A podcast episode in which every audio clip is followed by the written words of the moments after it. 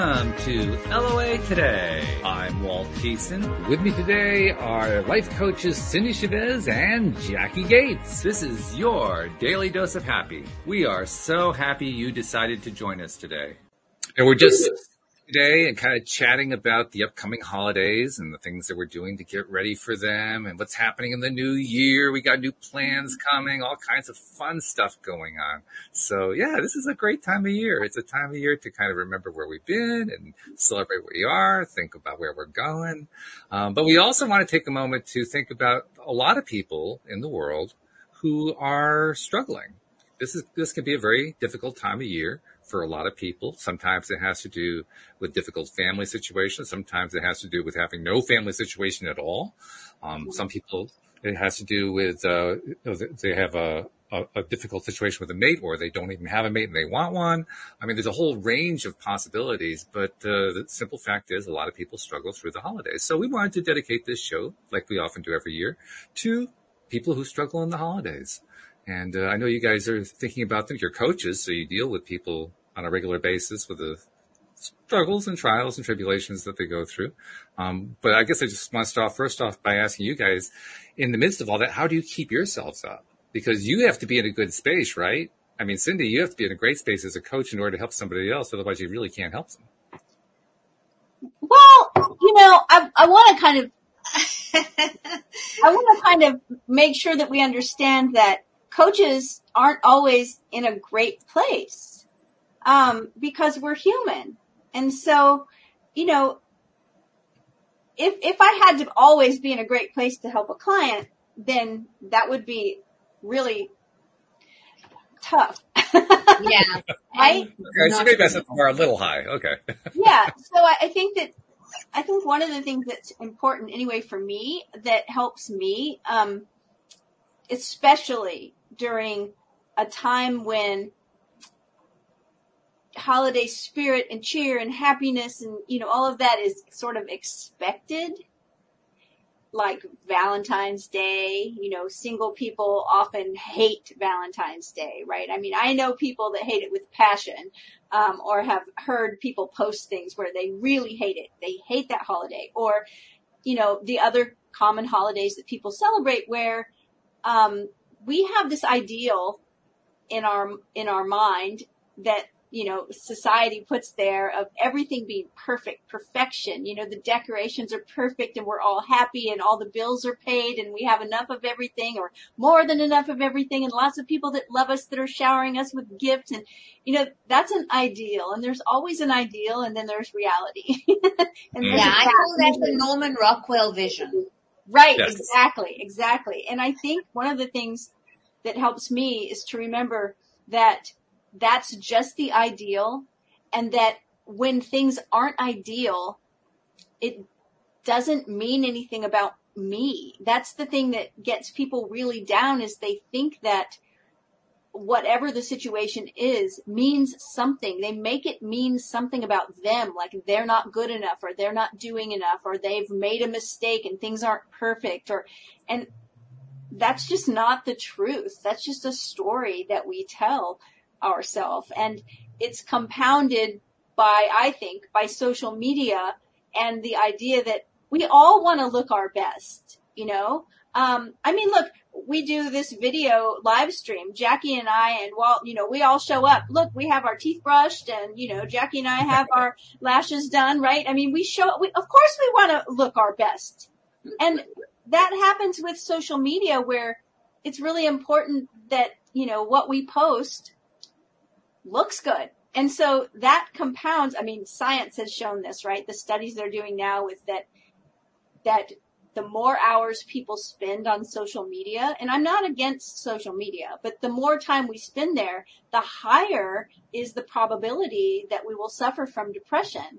So in a time when we're already feeling like things need to be a certain way, and then we look at the world through the lens of social media, and it seems like the world really is that way for everyone but us, right? You know, we see all yeah. the beautiful lights and the beautiful stories.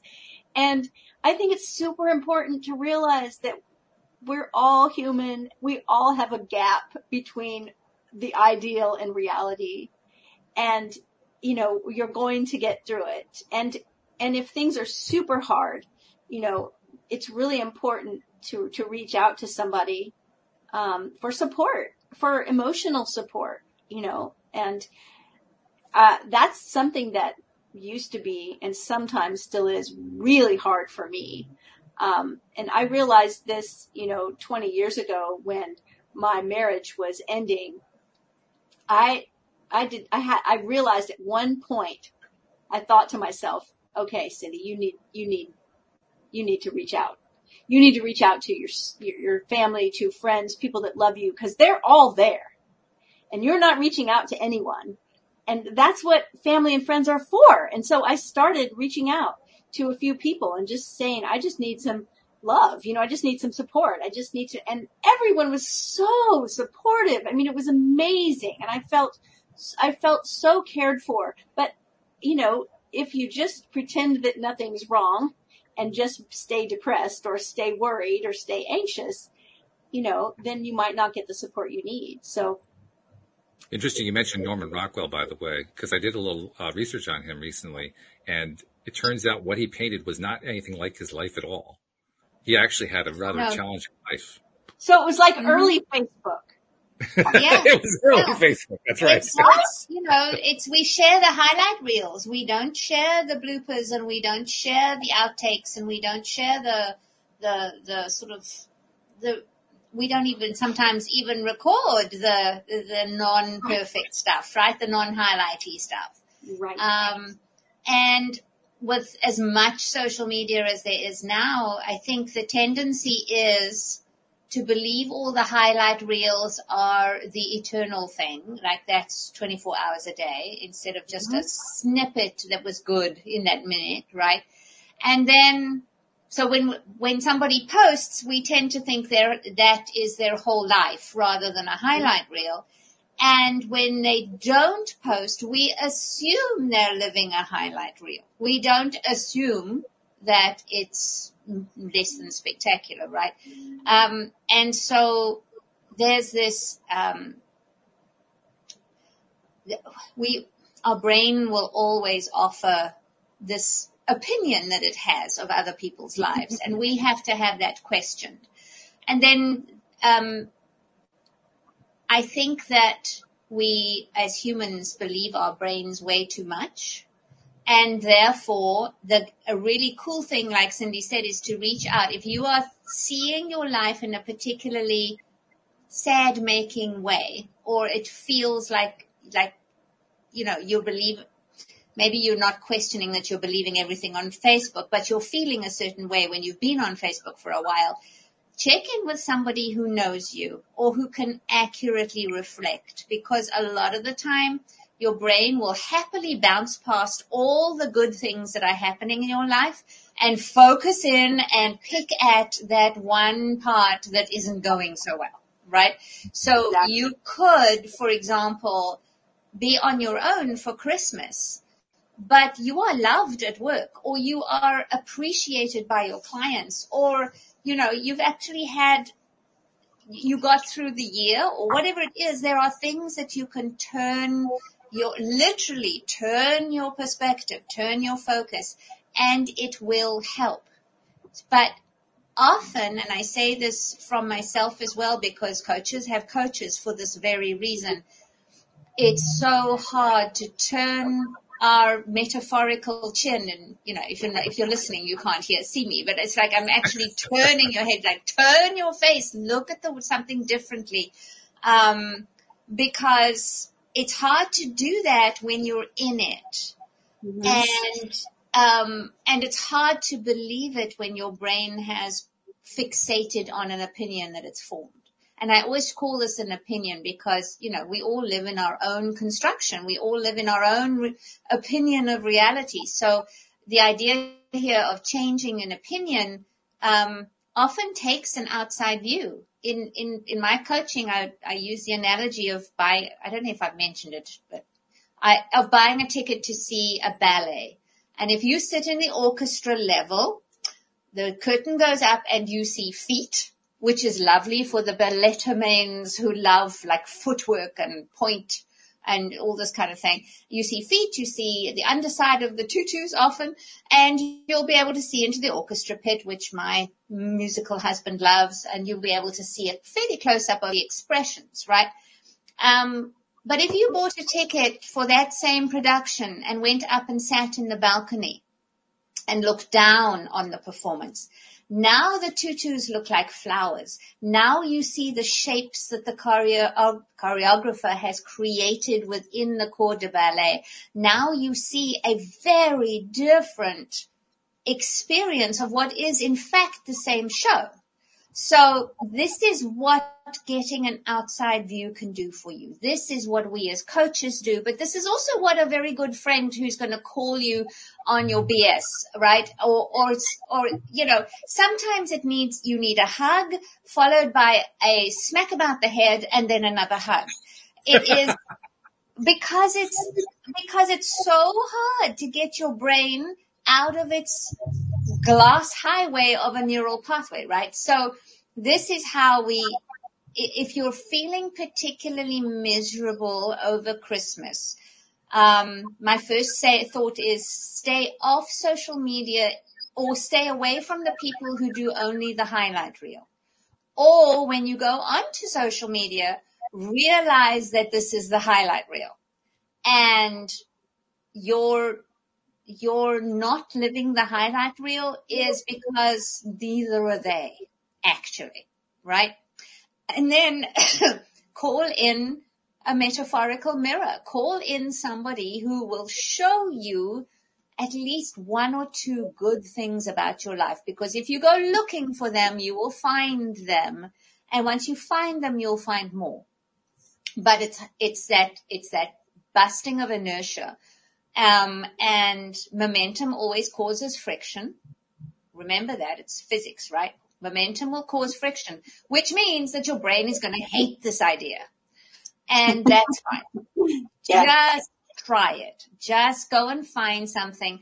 And, you know, you can spout as many affirmations as you want, but if after every one your brain goes, yeah, liar, yeah, that's not true, then go and find a mirror who will help you find something that you can believe in and you can focus on, and you will get more of that. You know, Jackie, this reminds me of, I think, I think it was when I was in coaching school. I know it was a long time ago, but there was some assignment that was given. And we were supposed to reach out to, I don't know, three people, five people, you know, friends, family, somebody. And we were supposed to ask them to list, I think it was like five things about us, right? So it was reaching out and saying, hey, Jackie, uh, I have an assignment and I need to ask you to tell me five things you see about me that inspire you, or that, you know, five great things you see about me, or five strengths that I have or something. And everyone was sort of embarrassed to do it, right? It's like, mm-hmm. oh, so everyone was sure to say, my coaching school is making me do this assignment, right? I have to, I have to email yes. five people and ask them. Because heaven forbid I would ask you myself. Right. So was, I was thinking about this the whole time you were talking about reaching out and asking, you know, people to say, what, what do you see good that's happening in my life? And I kept thinking about this assignment. And now I realize, I just realized the connection is that what we were talking about before is the, the, the way we will make our situation mean something about us. Right. Mm-hmm. And that's why we're really feeling down, is because we feel like we're not worthy of a great holiday or of love or whatever it is, or we did something wrong or something's not right. We have this, something is wrong, because if it was right, everything would be perfect, which we know isn't true. But we were all, all of us, we were shocked at the replies that we got. And people listed, I know personally, I had people reflect back to me qualities Uh, that they saw in me that like blew my mind, because it was like, wow, this is what mm-hmm. you see in me, right? And they were, it was wonderful. And I mm-hmm. think that that's even an exercise that would be so helpful, because it bypasses you thinking that your, your holiday's not perfect because something's wrong with you, or you've done something wrong, or something's not right. It's like, no, you are, you know, it, things feel like this because that's part of the human experience, not because something's wrong with you. Mm-hmm.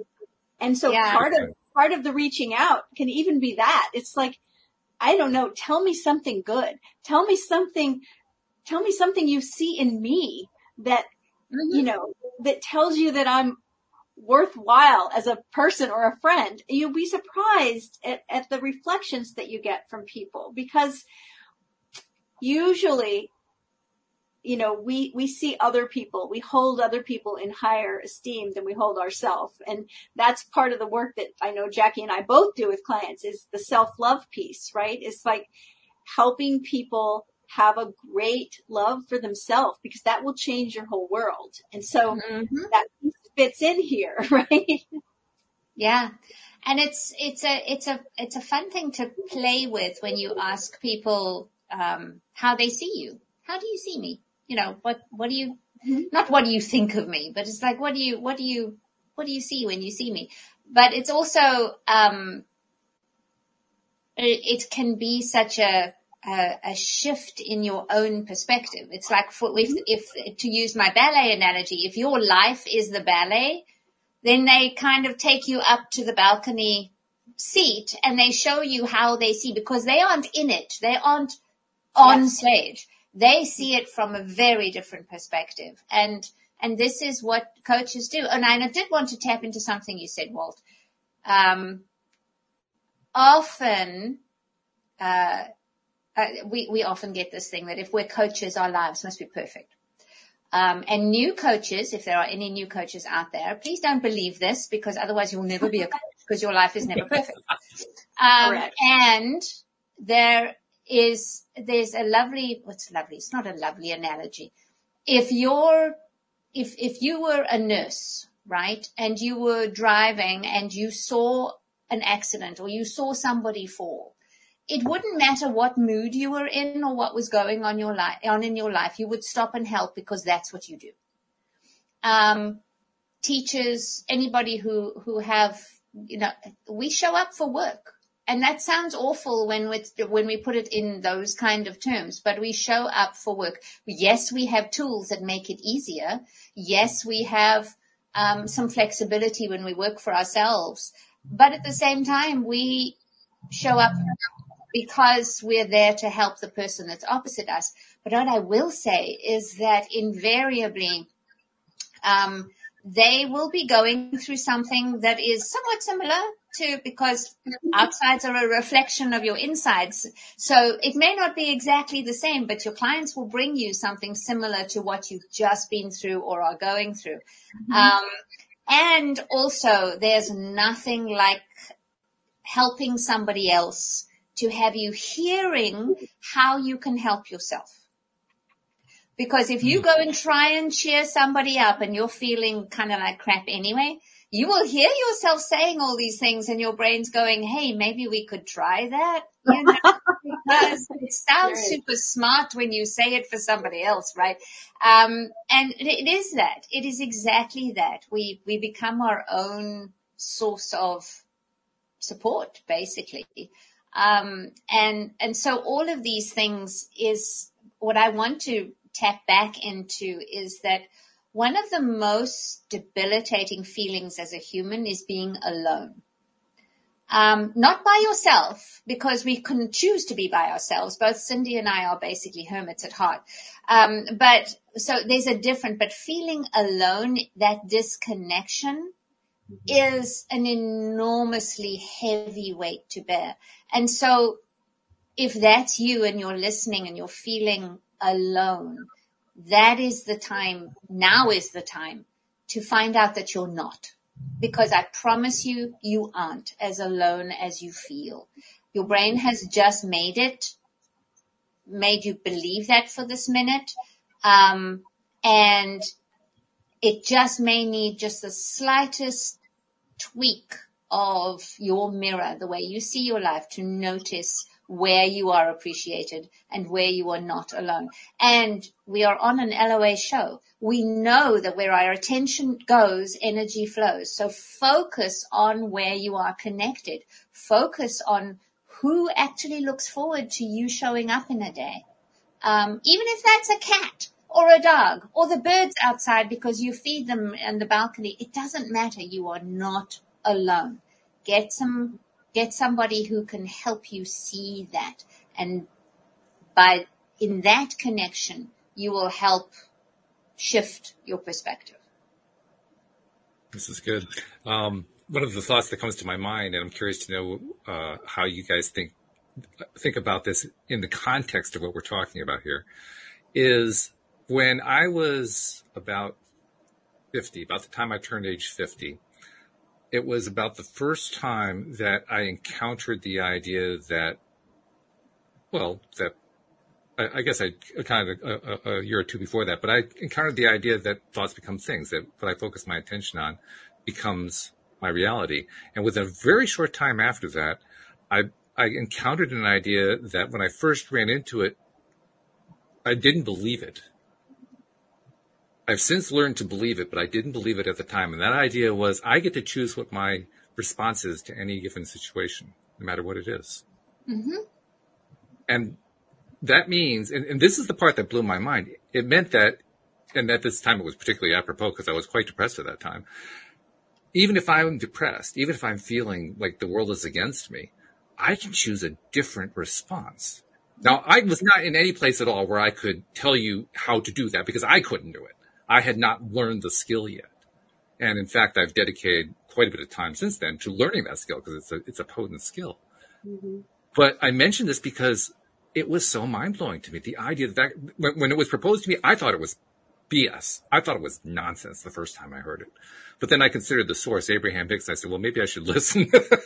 So I did listen, but I, it, it was just like, you got to be kidding me. I mean, all of our emotions are directed by our environment, by what happens to us. We, you know, something happens that's sad. We, we're sad. That's just the way it's going to be. Well, no, apparently not. And, and I, I mean, to this day, I've, I've done a lot of work on myself to be able to make those kinds of shifts. But to this day, that still is amazing to me. We can actually learn to shift our perspective in a way that changes the way we respond to a situation. Yeah, seriously. I mean, if you, anybody who's read Eli Wiesel's book, I mean, if you can do that in a concentration camp, yeah, we mm. can do it pretty much anytime. Um, you know, it, it it's a, if it's available to one, it's available. We, well, I don't want to say it's available to all, but it is a skill we can learn. Um, yes. And that, that moment of pausing between reaction and response, we are always going to have reactions and we need them. You know, you reach out towards a fire and the, and, and you pull your hand away. Yeah, that's a, that's a reaction. We need those. Um, but responses are learned and we can change them.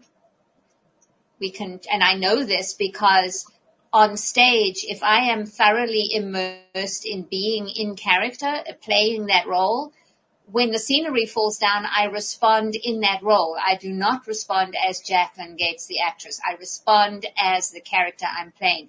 And yes, it takes training and it takes immersion and it takes, in real life, it takes a lot of deciding who you want to be, what your identity is, because your behavior is your ident- is part of your identity. Um, uh, but it, there is that nonetheless, uh, there's always a, that nanosecond reaction, but then you can choose to pause and respond instead.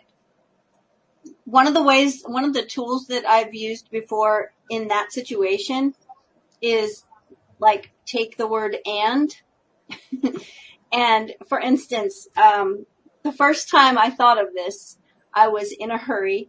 I was trying to get out of the house uh, to go somewhere. And I was cleaning up quickly, and I accidentally, on my way to the trash can, spilled a container of coffee grounds that were oh, wet joy. all over the place instead of into the trash can where they were supposed to go. And so, of course, I had a reaction, right? I had a, oh, like, ah, oh, this is so frustrating. But I also realized that because that happened, I was going to have to quickly mop up the floor. And, hey, I was going to have a freshly mopped floor. I wouldn't have to do it later.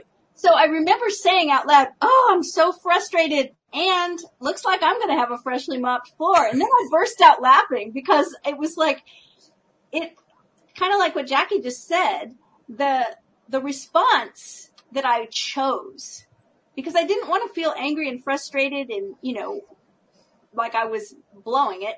Um, the response that I chose came that nanosecond, you know, after my reaction of, ah, I can't believe this is happening. Like, not today.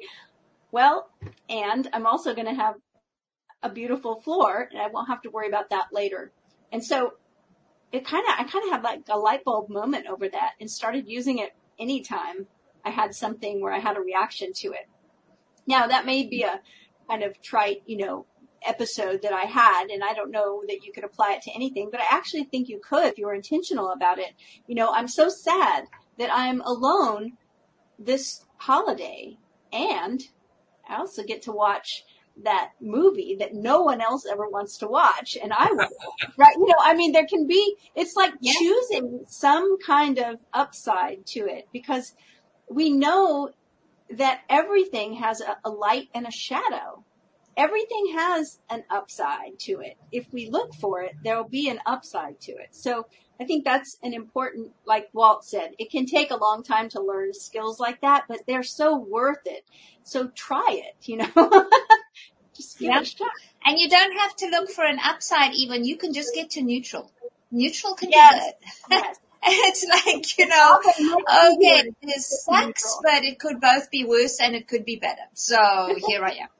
Right, you know, it is, it, it's, it's such an interesting, um, I think we, we give ourselves in the depths of a reaction. It's hard to choose a response, but it gets easier with practice. And, yes. um, you know, and it's, and that's another thing that coaching can help with, and, and your mirrors, the, your metaphorical mirrors. Somebody who'll say, hey, you're doing that thing again. I do it with my mother. I don't coach her. But my mother's default reaction after being a war baby and all the stuff she's gone through in her life is that she worst case scenarios. So you offer her anything, and she has the entire run of events to a global disaster mapped out in a nanosecond. It's just, it is impressive. We call that catastrophizing. Yes, yes, right. And so I'll say to her, okay, so you got that planned. Now let's plan the happy, let's plan how it, we'd like it to go, you know, because it's just, but if she stays there, then, then she starts to prepare, and then you're pre-paving what you don't want, right? So it's like, so yes, that's, that's legit. That's totally an option. It could happen. Let's see what else we can plan to happen. What else Let's might be else. true about this, mm-hmm. right? And that question is, what else might be true about this? So, yes, you're alone at Christmas. What else might be true? Well, um, I do have a home to be alone in, so that's good. So that means I don't, you know, I could decorate it. I could leave up my Halloween decorations for the next year if I want to. Um I have a friend who is particularly in love with um, Christmas trees. She bought herself a white Christmas tree because the guy she broke up from didn't like those. So she got a, she got a white Christmas tree the first time. And then she loved it so much, she just put pink decorations on for Valentine's Day. And then she covered it in Easter eggs, and it's still up this year.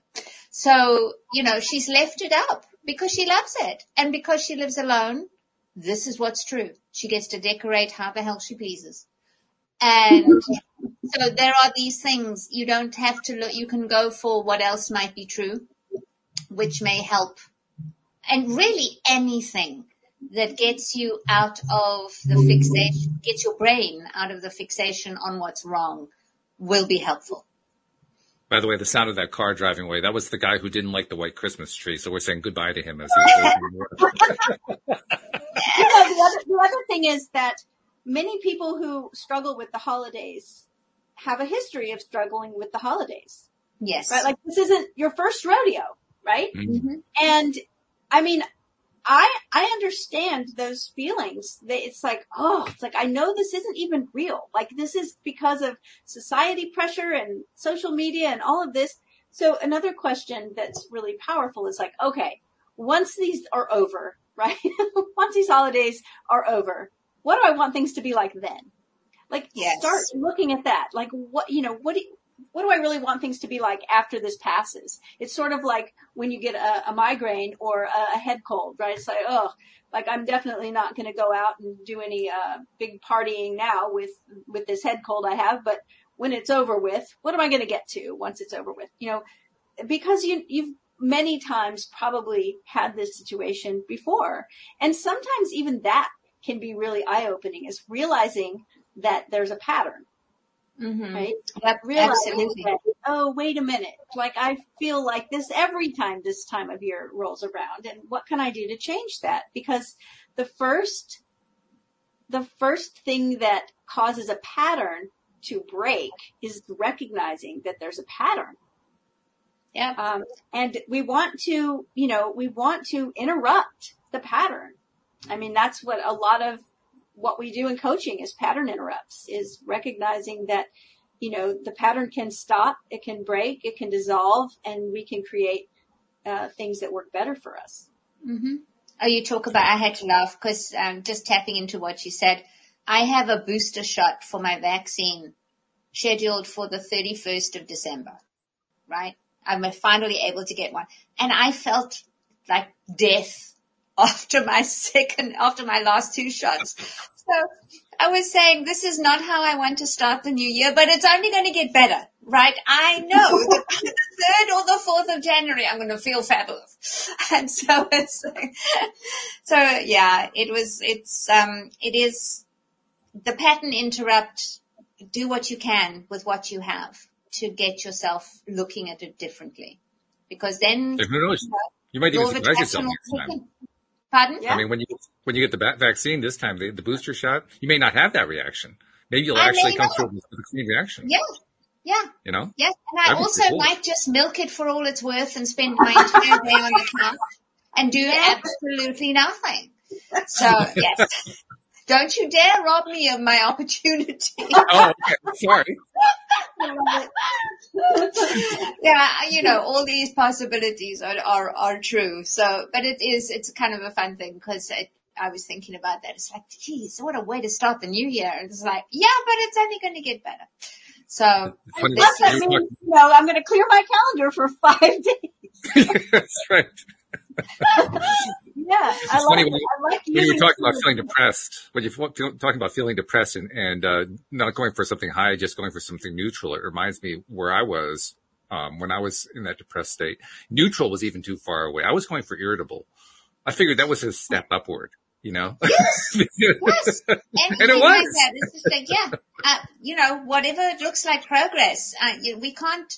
The quantum leaps can be, are, are delicious, but they are overrated. Um, a little tiny shift can change your entire trajectory.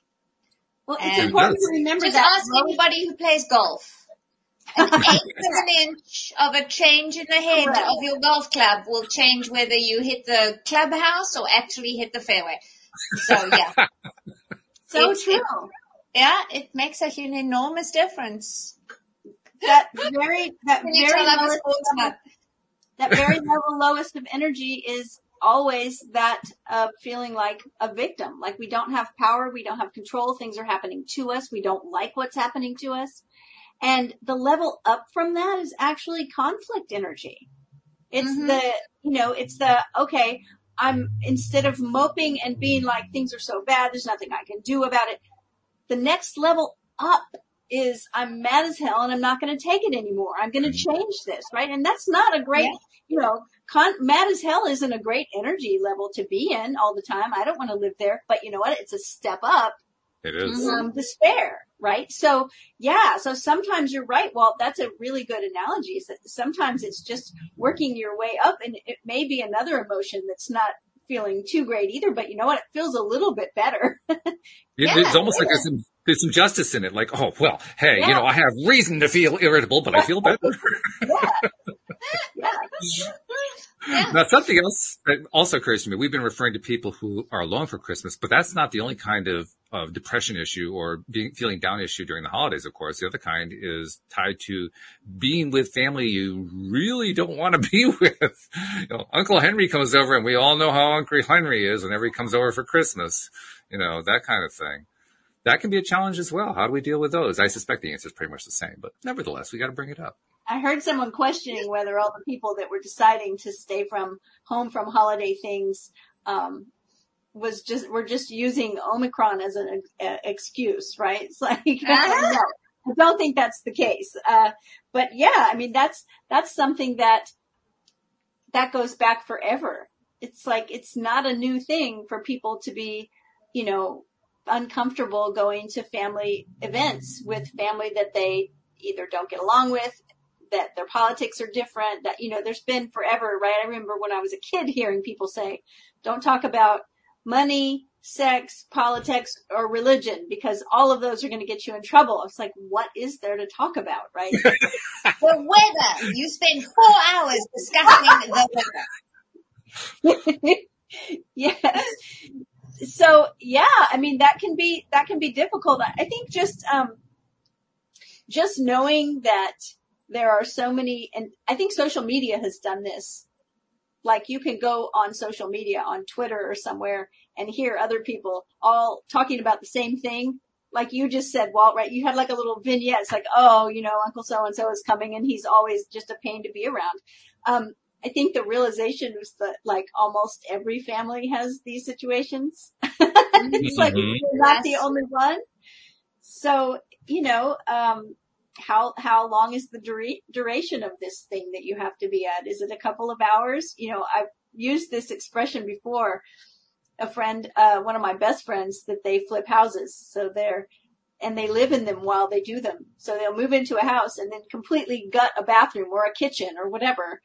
And she always says, well, you know, it's only going to be for a couple of weeks. I can do anything for two weeks. So I can live without a kitchen sink for two weeks. You know, I don't want to do it forever, but for two weeks. So, you know, what, how can you deal with it for two hours? Mm-hmm. And what can and- you bring to the party, right? What can you, what can you bring? One time, you know, I remember going somewhere with somebody else's family, um, when I was about twenty, and it was my first realization of, oh, not, I'm not the only one that's had a family gathering where there was either a fight or, you know, people were upset about something or, huh, it happens to other people too. And I remember we just made this decision. Okay, we're just going to go. And if we're uncomfortable, we're just going to get up. We're going to kiss and hug everybody and say, we got to run. Love you. Nice strategy. I like that one. You know, and it's just like, this taps back into the beginning of our conversation that Uncle Henry actually might be the perfect opportunity to choose to respond rather than react. Yes. Mm. So, you know, and you can prepave that. If he starts waffling on about, have I told you the story?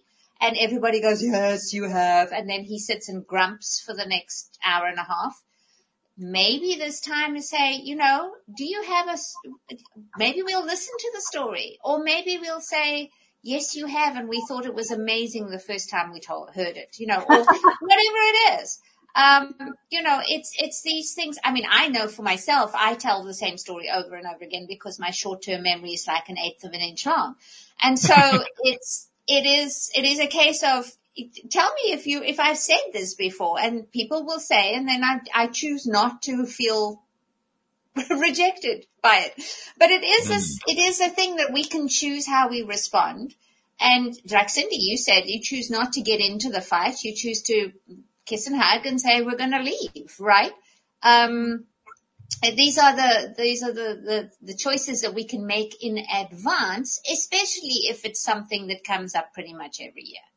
And, you know, I mean, um, my daughter is a, is a master at, at, um, navigating tricky bits of conversation. And she'll do that and say, you know, that's a really heavy topic for right now. Let's talk about something else. How, are, you know, how are you doing? Um, you know, it's like, this is, this is the Christmas table. Let's not do politics today. I love that. Yeah, let's just do this. And, and she does it so naturally. I was watching her in one of our gatherings and thinking, gosh, that is such a skill. Um, and, and it is, it's just like saying, you know, we love you.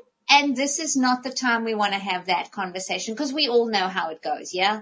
And they all go, yes. And then you go, okay, so how about, have you seen that latest movie or whatever it is, right? These are the things you can discuss. So um, we can choose a response that is different to the usual reaction. But Jackie, I love what you said there, where you, you, you said, you know, this is kind of a heavy topic and we're celebrating this holiday, and I really want to know how you are. Yes. Right? Like, I really want to talk about how you're doing.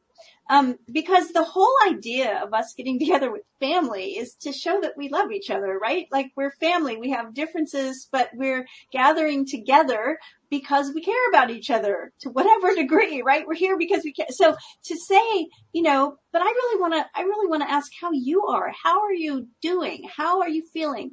What's your job been like lately? You know, how do you, like, that is a beautiful, beautiful segue out of a conversation you don't want to have and into showing care for someone. I love it. Yeah.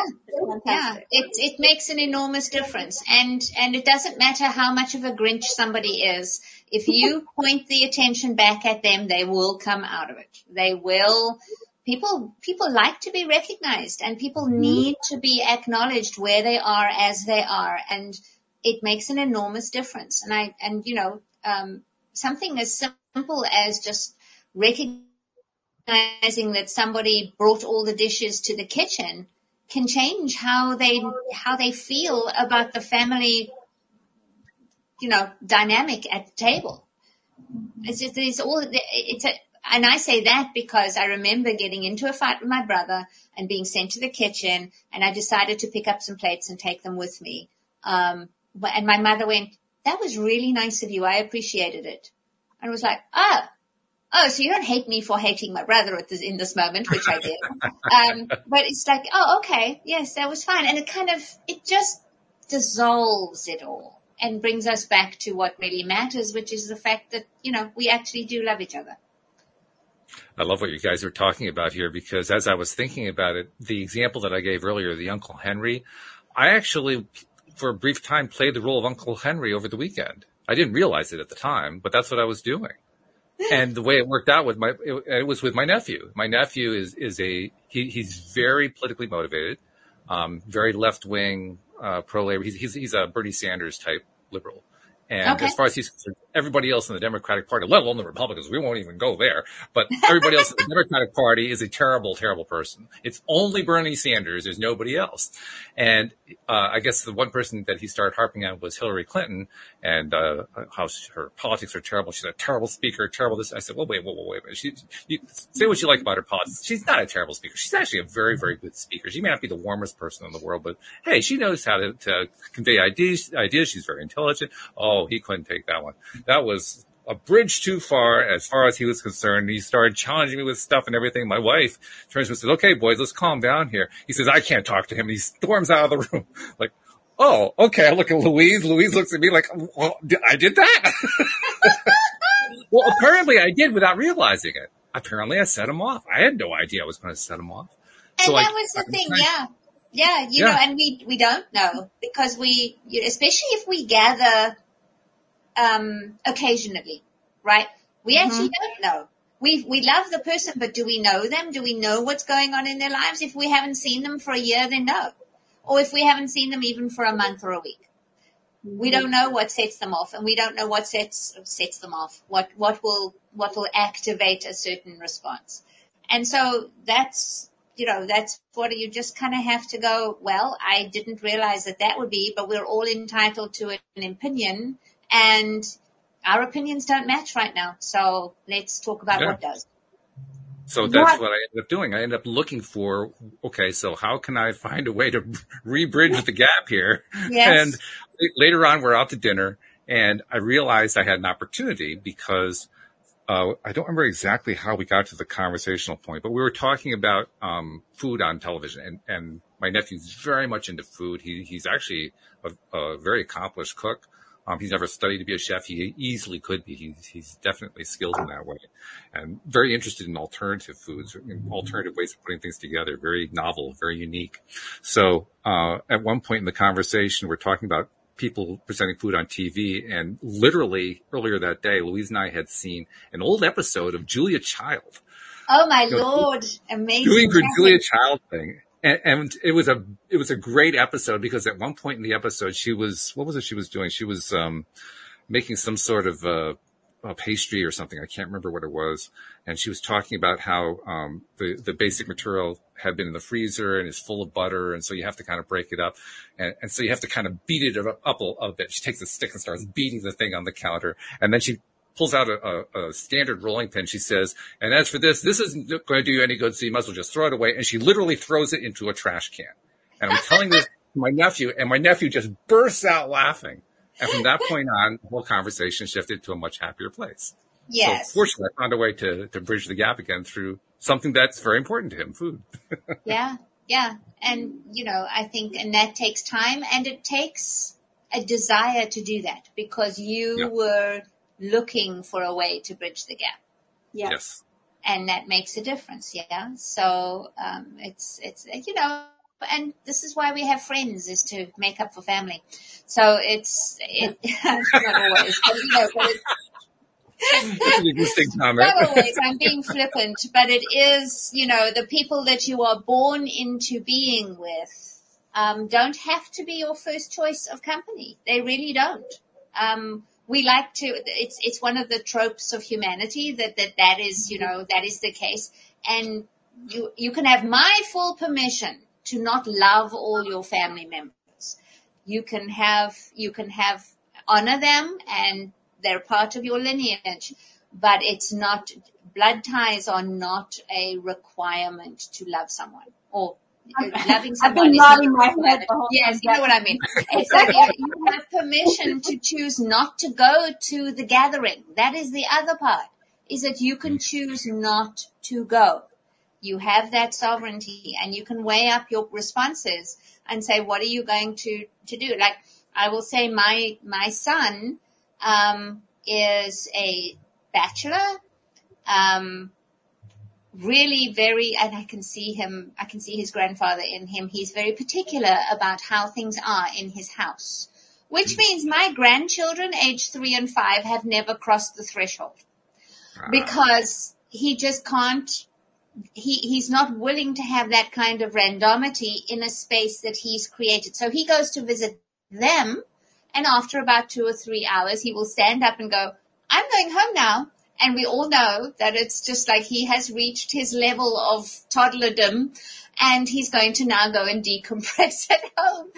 And right. It is, you know, we have to allow that. My, my, my daughter, it's not her favorite thing because, you know, Um, she w- she wishes that he would just sort of, I don't know, stay and play and, you know, enjoy the kids, but it's not who he is.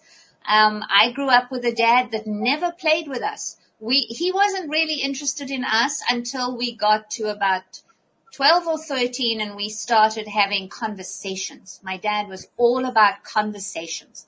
Um, and so when we started making puns or having witty comments or laughing at the same kind of Oscar Wilde, you know, clever scripting, that was when he got interested. And that was where he shared his love of words and cross, uh, crosswords and Scrabble and all this kind of thing. But the roughhousing in the garden never happened, ever. Mm. We, he just wasn't that kind of dad.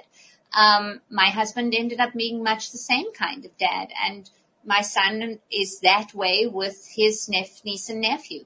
Come, come the time when they start being interested in gaming or uh, model building or whatever it is, he's going to be there and so devoted. But in the meantime, he honors his way and he honors that they are not, not.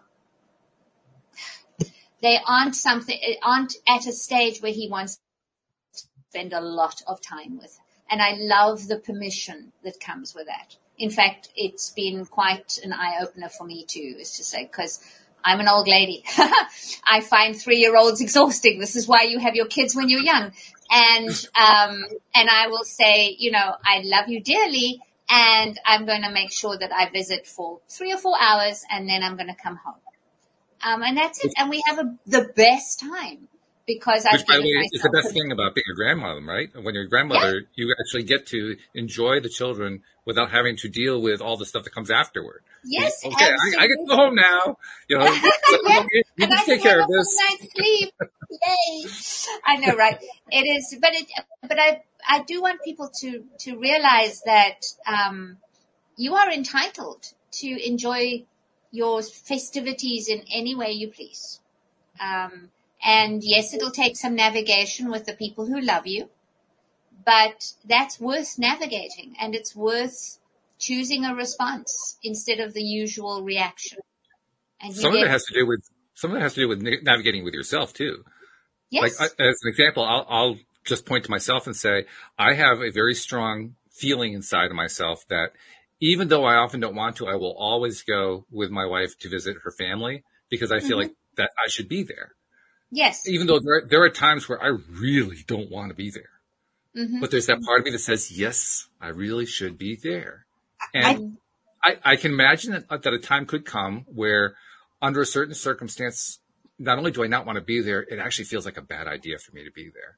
And when that time comes, I have to have in some way prepared myself so that I can break the pattern, because mm-hmm. that pattern is pretty strong by this point. Yes, right? Absolutely. It, yeah. It, it's it not has to do with values, though. Like the reason why you go when part of you doesn't want to go is because you have a value around fill in the blank. You have a value Correct. around supporting your wife. You have a value around family. You have a value, right? So it's like whenever we have part of us disagreeing, or like we say, well, I, I, I really want to stay home, but I would feel guilty, right? Mm-hmm. Then that guilt is showing you that you have a value attached to it. So what yeah. is that value? And once we discover the value, oh, well, I really have a strong value around family and around being there for family, around showing up. It's like, well, either you let that inform your decision and you feel better about it. Because it's like, you know, as much as there are parts of this that I don't like, I really do have a value around family. And I want to mm-hmm. be the person that shows up.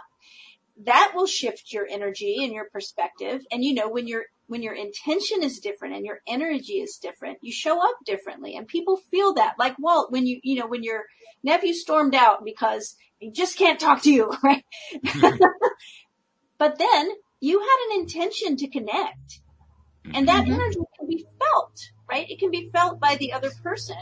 So there's either, either that value informs you of your decision and you decide, yeah, you know, I am going to go. I have a value around family and around showing up. And as annoying as, you know, Uncle Henry might be, um, I'm going to still show up. Or you say, I have a value around family and around connection. How else can I honor that value? Maybe I won't go, but I'm going to send flowers, or I'm going to, you know, what other thing can I do to honor the value that I have? Yeah.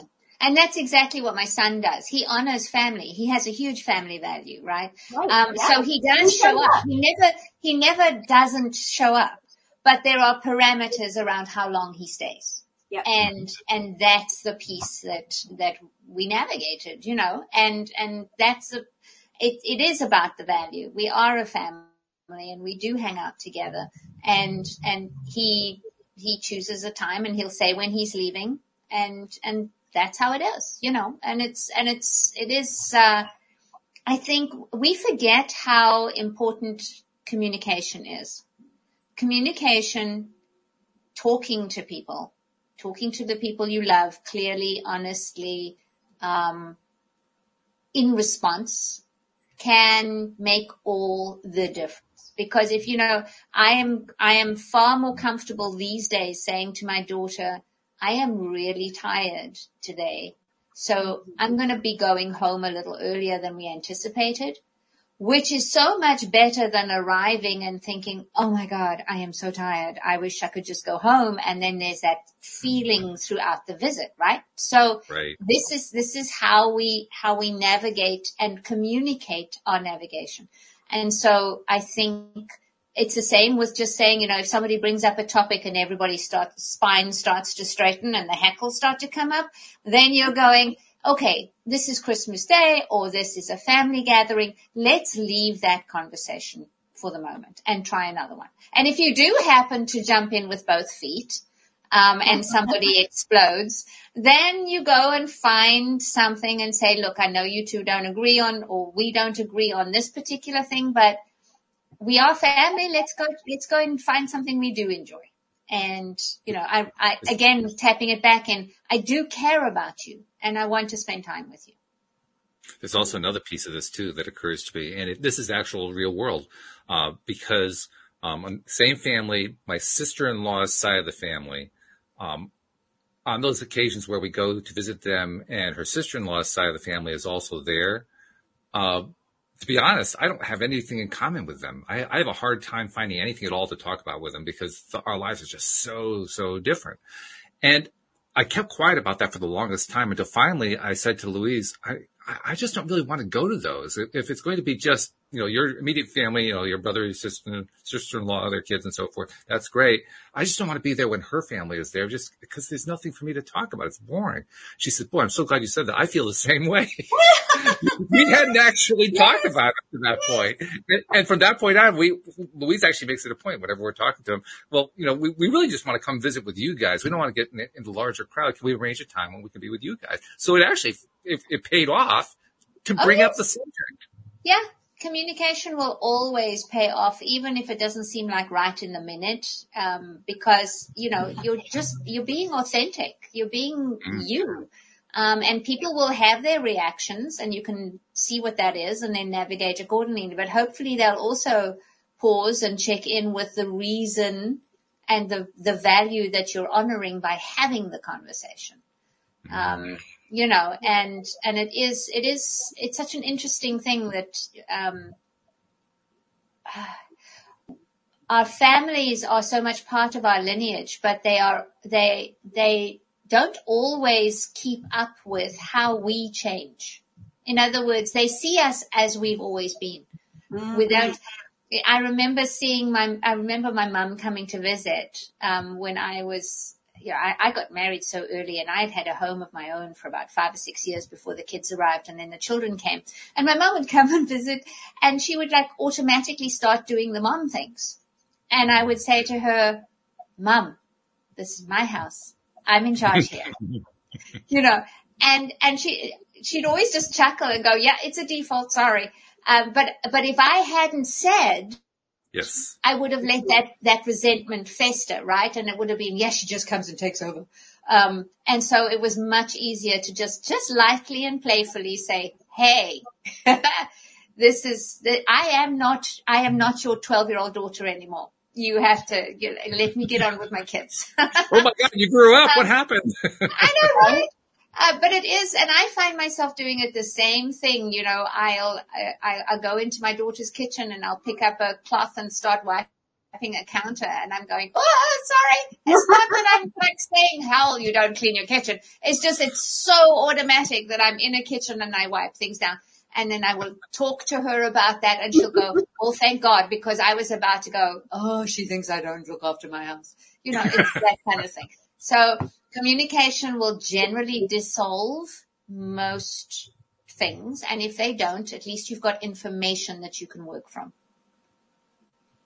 So true. I well, think this... that most conversations don't, aren't as difficult as we think they're going to be. No, we that's right. We prepave a lot of difficulty that we don't need to. Yeah. Like the, what you just said, you know, Walt, is that Louise was like, oh, I'm so glad you said that. I felt the same way. It's like, you didn't expect that, you know, and not at all. We don't expect it, but they usually work out a lot better than we think they will. Mm-hmm. That's yes. good to, to and we can prepave that for sure. It's mm-hmm. going to be better than expected. Particularly for the things that we're afraid of, that we don't uh-huh. really want to address because we have this, this, you know, irrational fear that, oh God, that's going to work out so badly.